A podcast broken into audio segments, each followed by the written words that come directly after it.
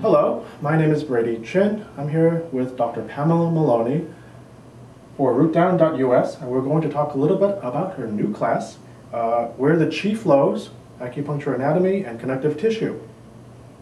Now, Where the Chi Flows is a common theme throughout your classes. Tell me, what is Chi? How does it flow?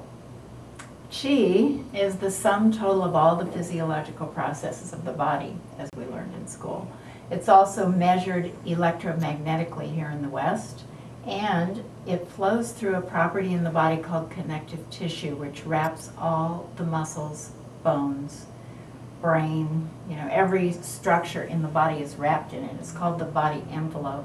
It's made of three substances, the third one being the most important. It's amorphous ground substance. And it's amorphous because it can change from a gelatinous, stagnant kind of situation to a solution or a liquid. And when it's liquid, it's a high conductivity for the chi. So that's really what our goal is, to, is to get that connective tissue liquid so that the chi can flow. Now, is this what you observed over the many years of instruction as a connective tissue dissection instructor Absolutely. at Pepperdine? Yes. How did that inform what you understand about connective tissue? I taught connective tissue dissection for eight years. We, we dissected fully four bodies and we took 3,000 people up to look at this. This had never been done before. It was the first connective tissue dissections ever done at the time. And I had a slideshow and I took it all over the country. What I learned looking at that was the map of the connective tissue, how there's layerings of it, like a freeway intersection kind of. Um, and the flow of chi actually would be able to go in a different direction or be diverted or take a detour because of the anatomy of the tissue. And this is something that we as acupuncturists didn't learn anything about in school as we learned basic anatomy.